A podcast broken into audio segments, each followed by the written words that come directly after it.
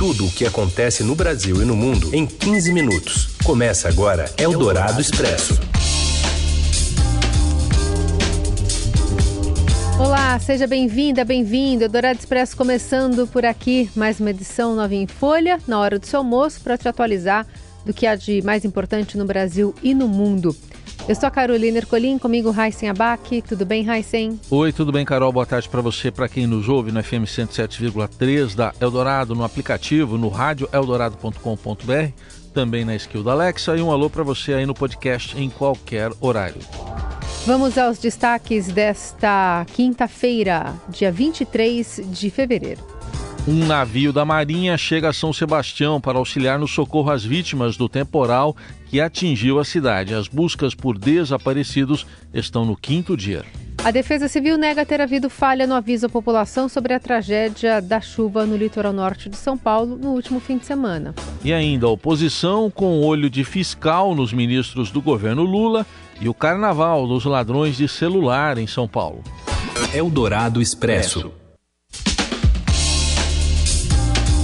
Chega em São Sebastião um hospital de campanha que vai funcionar no interior do navio aeródromo multipropósito Atlântico, que está em, já estava né, em, em, em deslocamento para o litoral de São Paulo. A estrutura vai apoiar o atendimento aos atingidos pelo temporal que devastou a região e matou pelo menos 49 pessoas. Com a chegada do navio, será possível criar uma estrutura que reforçará o atendimento médico aos desabrigados, de forma a desafogar os hospitais da área que estão priorizando casos mais graves, segundo a Marinha. A embarcação é, de desembarque de carga geral Guarapari também atuará no apoio aos desabrigados. O repórter da sucursal do Rio de Janeiro do Estadão, Márcio Douzan, está embarcado acompanhando o deslocamento Nesta quarta, ele participou de uma entrevista com o contra-almirante Marcelo Menezes Cardoso, comandante do Grupo Tarefa, que vai a São Sebastião, que chega agora a São Sebastião. Cardoso explicou que a intenção do Exército é instalar o hospital de campanha em terra assim que chegarem à cidade, dependendo da orientação. A princípio, nós vamos montar uma estrutura inicial para assim que nós chegarmos, nós já proporcionarmos um atendimento à população. Mas o local vai ser definido depois que nós recebermos do Centro de Operações, da Coordenação da Defesa Civil, do Governo do Estado, da Prefeitura, o local apropriado para a gente melhor atender a população. Então pode ser que ele seja instalado em terra, na cidade mais próximo da população. A Prefeitura de São Sebastião acumula ao longo dos últimos três anos 37 condenações judiciais para que regularize, leve serviços básicos e assim reduza riscos de áreas ocupadas nas proximidades de encostas da Serra do Mar. Grande parte dessas moradias está em regiões de risco, como a Vila Saí, local com o maior número de vítimas dos deslizamentos provocados pelas fortes chuvas do fim de semana no litoral norte paulista. Segundo a gestão municipal, ao menos 7.100 famílias vivem em imóveis que precisam de regularização. Isso representa cerca de 25% dos 31 mil domicílios da cidade, conforme dados de 2020 da Fundação SEAD. Nas sentenças obtidas pelo Estadão, juízes concluem que houve omissão histórica das gestões municipais nas últimas décadas. As decisões apontam descaso governamental com direitos básicos e põem em dúvida queixas de São Sebastião sobre a falta de recursos para atender a população em áreas de risco. Questionada pelo Estadão, a Prefeitura de São Sebastião diz que está regularizando 44 das áreas apontadas nas ações judiciais, sem informar prazo para a conclusão do processo. Disse ainda que finalizou no ano passado a regularização de outras três áreas. E a gente vai a São Sebastião, onde está o repórter Márcio Dozan, que permanece embarcado no navio que chegou da Marinha agora de manhã. Oi, Dozan, quais as novidades por aí? Boa tarde. Olá, boa tarde, Carol, boa tarde, Raíssa, boa tarde a todos. É, o navio Atlântico, né, o maior navio da esquadra brasileira, atracou aqui no Porto de São Sebastião por volta de 11h30 da manhã. Foram 20, cerca de 22 horas de viagem desde que ele saiu do Porto do Rio ontem.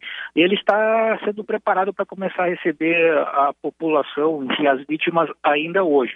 O que acontece? Antes que esse atendimento nos hospitais de campanha montado aqui no navio é, comece a acontecer, há todo um processo de desembarque de equipamentos que foram trazidos pela Marinha aqui para São Sebastião, há uma série de caminhões, escavadeiras que vão, vão auxiliar é, na remoção é, de barreiras e tudo mais. Então, depois que houver toda essa remoção de equipamentos, o hospital de campanha da Marinha, que pode receber até 200, fazer até 200 atendimentos por dia, é, irá começar a operar. Já a previsão é, se essa operação vai ser toda dentro do navio ou se algum, algum tipo de estrutura vai ser montada também aí em terra, em São Sebastião, Duzão? Essa, essa questão está sendo debatida ainda pelo, pela Marinha, pela Defesa Civil, que está coordenando é, todo o, o, resgate aqui, mas, em princípio, o que vai acontecer é o seguinte: existe a possibilidade de a Marinha montar é, hospitais de campanha nas áreas mais isoladas aqui, é, do litoral norte, porque em algumas áreas é, é difícil o, o, transporte de vítimas é, por causa do deslizamento de barreiras, por causa de, de estradas que, que estão. Então, existe a possibilidade sim de a Marinha montar estruturas de hospitais de campanha em diferentes áreas. Hoje, ao longo da tarde, é, está previsto um sobrevoo né, de, do pessoal da Marinha pela região para justamente identificar é, onde seriam esses pontos e a partir daí sim, é, dependendo da necessidade, a Marinha é, deverá é, instalar hospitais de campanha é, na Terra. Uma questão, é, não está bem definido ainda como vai ser feito o atendimento aqui no navio. De, de novo, toda a coordenação está sendo feita pelo governo do Estado, pela Defesa Civil, e é ela que vai é, definir, juntamente com a Marinha, o que é, é melhor se fazer. É, é possível, por exemplo, que em casos de uh, atendimento, uh, um helicóptero da Marinha busque uh, vítimas e traga para serem atendidas aqui no hospital. Mas, em princípio, em princípio, não ainda bem definido como vai, vai acontecer essa operação. Vale lembrar outra coisa, é um hospital, o hospital de campanha aqui do, do navio, ele é bem equipado, há inclusive é, atendimento de UTI, se for o caso, e também consultórios odontológicos, né? É, segundo o ministro Márcio França, de Portos e Aeroportos, hoje de manhã aqui no Atlântico, é, a gente tem que considerar que muitas pessoas que estavam fazendo seus atendimentos de saúde, atendimentos dentários até semana passada, tiveram que interromper é, esse tipo de atendimento por causa da tragédia. Então, a, a rede de saúde de toda a região está sobrecarregada.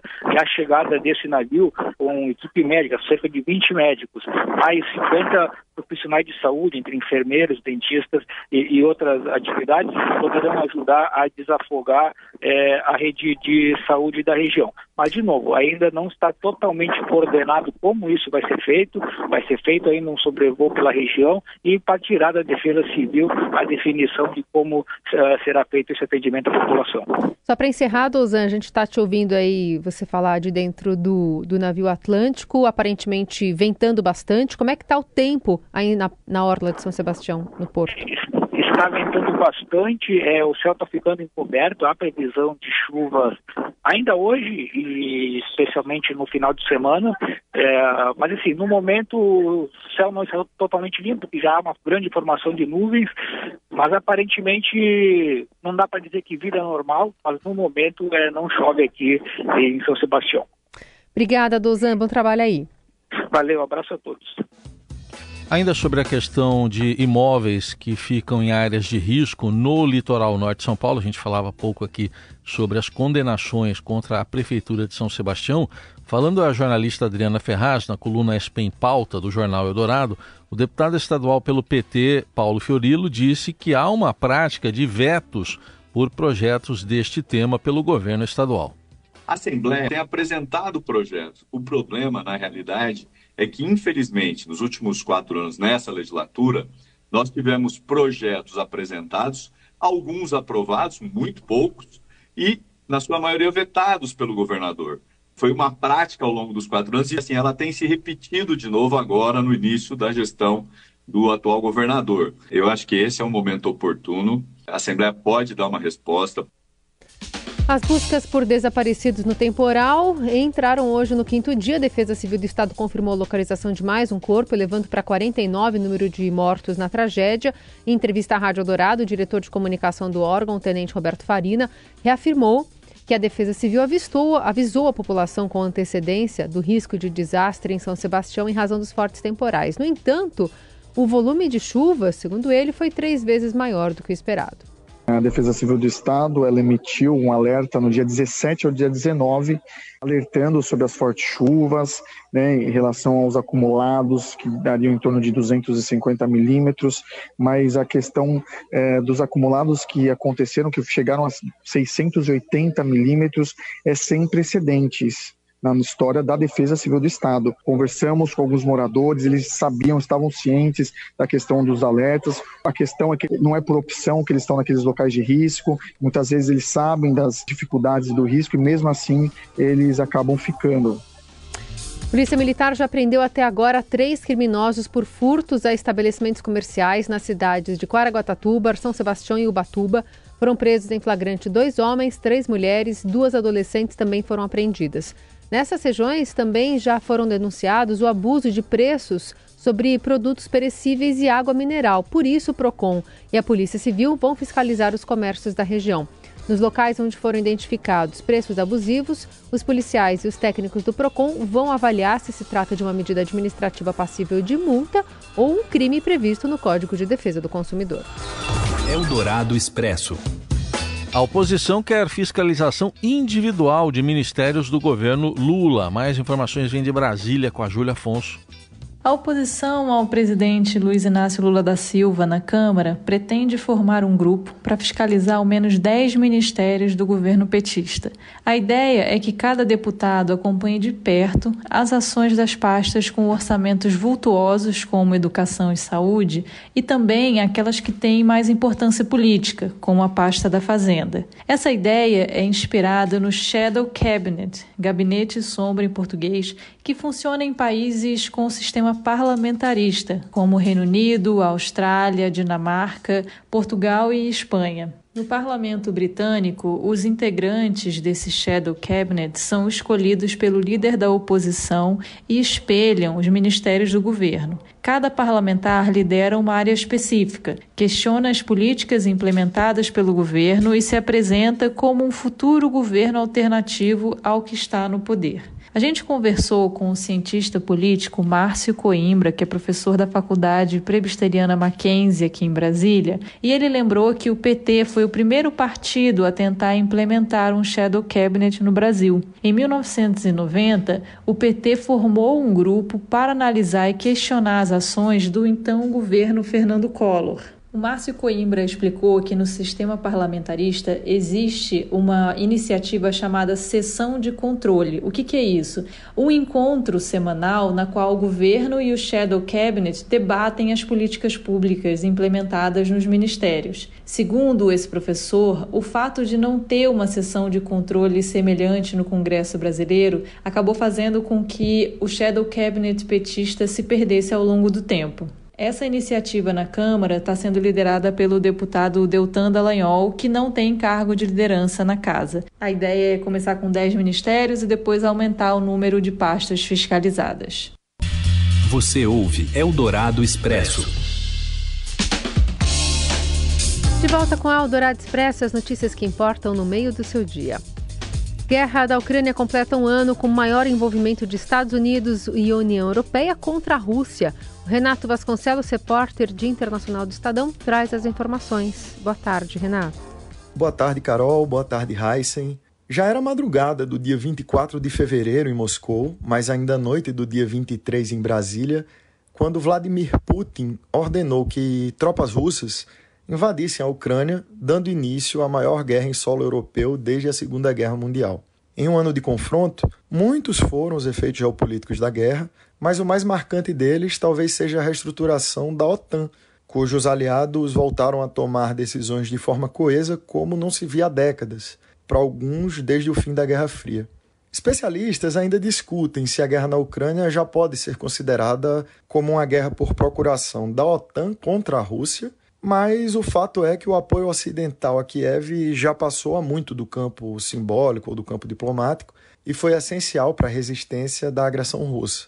Ao todo, os países da OTAN, segundo institutos europeus, já enviaram mais de 80 bilhões de dólares, o que equivale a cerca de 413 bilhões de reais, para o esforço de guerra. E é preciso considerar que esses dados são de 2022, o que significa que o envio de tanques prometido por Alemanha e Estados Unidos ainda não está contabilizado. Mesmo com todo o poder de fogo envolvido, existe dúvida sobre qual será o futuro da guerra. Analistas ouvidos pelo Estadão dizem que um acordo de paz parece pouco provável no momento e os dois lados se mostram dispostos a continuar combatendo, numa estratégia que parece ser levar o inimigo à exaustão. Sem uma opção diplomática e com tropas cada vez mais entrincheiradas, sem permitir avanços, é muito possível que o segundo ano de guerra traga um conflito cada vez mais violento.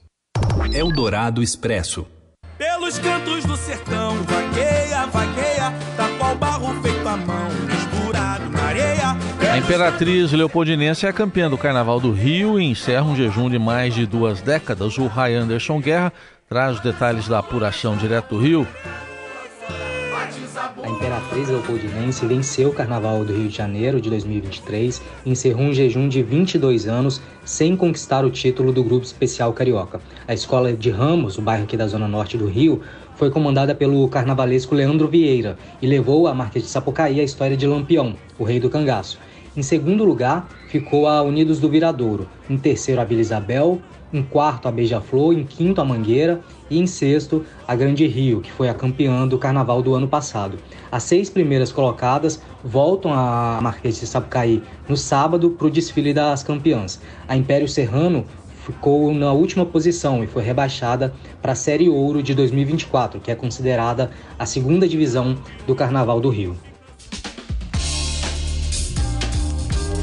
Morreu nesta quarta-feira de cinzas, aos 88 anos, o sambista e compositor Germano Matias, em Franco da Rocha, na Grande São Paulo. Conhecido como catedrático do samba, ele foi autor de sambas icônicos como Senhor Delegado e Guarde a Sandália dela. Matias criou um estilo único de cadência sincopada usando uma tampa de lata como instrumento de percussão. Em 2021, o sambista recebeu a última homenagem com o álbum Partiu Zé Pelintra, tributo a Germano Matias, com as músicas do sambista interpretadas por nomes como Fafá de Belém, Gilberto Gil e Zélia Duncan. Em São Paulo, o carnaval tem mais de 3 mil roubos e furtos de celular neste ano e 629 suspeitos foram presos. Os detalhes com o Ítalo Lorré. Mais de 3 mil casos de roubos e furtos de celular foram registrados durante o carnaval desse ano em São Paulo. Segundo o boletim da Secretaria de Segurança Pública, foram 3.486 registros desses crimes durante o carnaval desse ano no estado. Os aparelhos foram recuperados em quase 600 dessas ocorrências, enquanto 629 prisões foram efetuadas durante a Operação Carnaval. Apesar do número alto de roubos e furtos, a Secretaria afirmou ter havido queda em relação às últimas edições pré-pandemia quando foram notificados cerca de 5 mil casos de crimes desse tipo. Segundo o secretário de Segurança Pública do Estado, Guilherme Derrite, a baixa teria ocorrido devido a ações preventivas da polícia e a Operação Adaga, que prendeu mais de mil suspeitos de cometer crimes contra o patrimônio no começo desse mês. No balanço desse ano, é bom lembrar, ainda estão pendentes os dados do pós-carnaval, que ocorre agora, no próximo fim de semana. Para mais informações, inclusive sobre dicas de segurança para bloco de carnaval, é só acessar o site do Estadão. E na coletiva de imprensa desta quarta-feira, com o um balanço das operações policiais durante o carnaval, o diretor do Departamento Estadual de Investigações Criminais, Fábio Pinheiro Lopes, afirmou que a quadrilha que atuou na folia era formada por estrangeiros.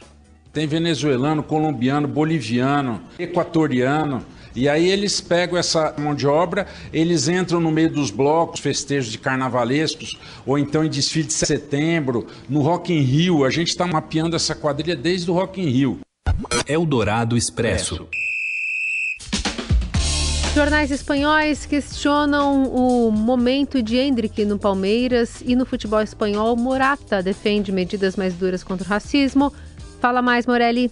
Olá, amigos! Hoje eu quero falar de duas notícias que vêm da Espanha. A primeira delas diz respeito ao atacante do Palmeiras, Hendrick. Os jornais espanhóis observam com muito cuidado a falta de gols do garoto de 16 anos aqui no futebol de São Paulo. Todo mundo sabe, Hendrick foi vendido ao Real Madrid e por isso esse interesse da imprensa espanhola em todos os passos do jogador. Eu sou do tempo em que os jornais espanhóis espanhóis, os sites, eles mandavam correspondentes para o Brasil para acompanhar de perto Romário, Ronaldinho, Rivaldo, todos os jogadores que estavam de malas prontas para a Espanha. O garoto Hendrick não é diferente, mas foram muito cuidadosos em condenar o garoto de 16 anos, assim como fez também Abel Ferreira. A outra notícia diz respeito a essa onda racista, né, de torcedores espanhóis que perseguem alguns jogadores dentro de campo. Vinícius Júnior do Real Madrid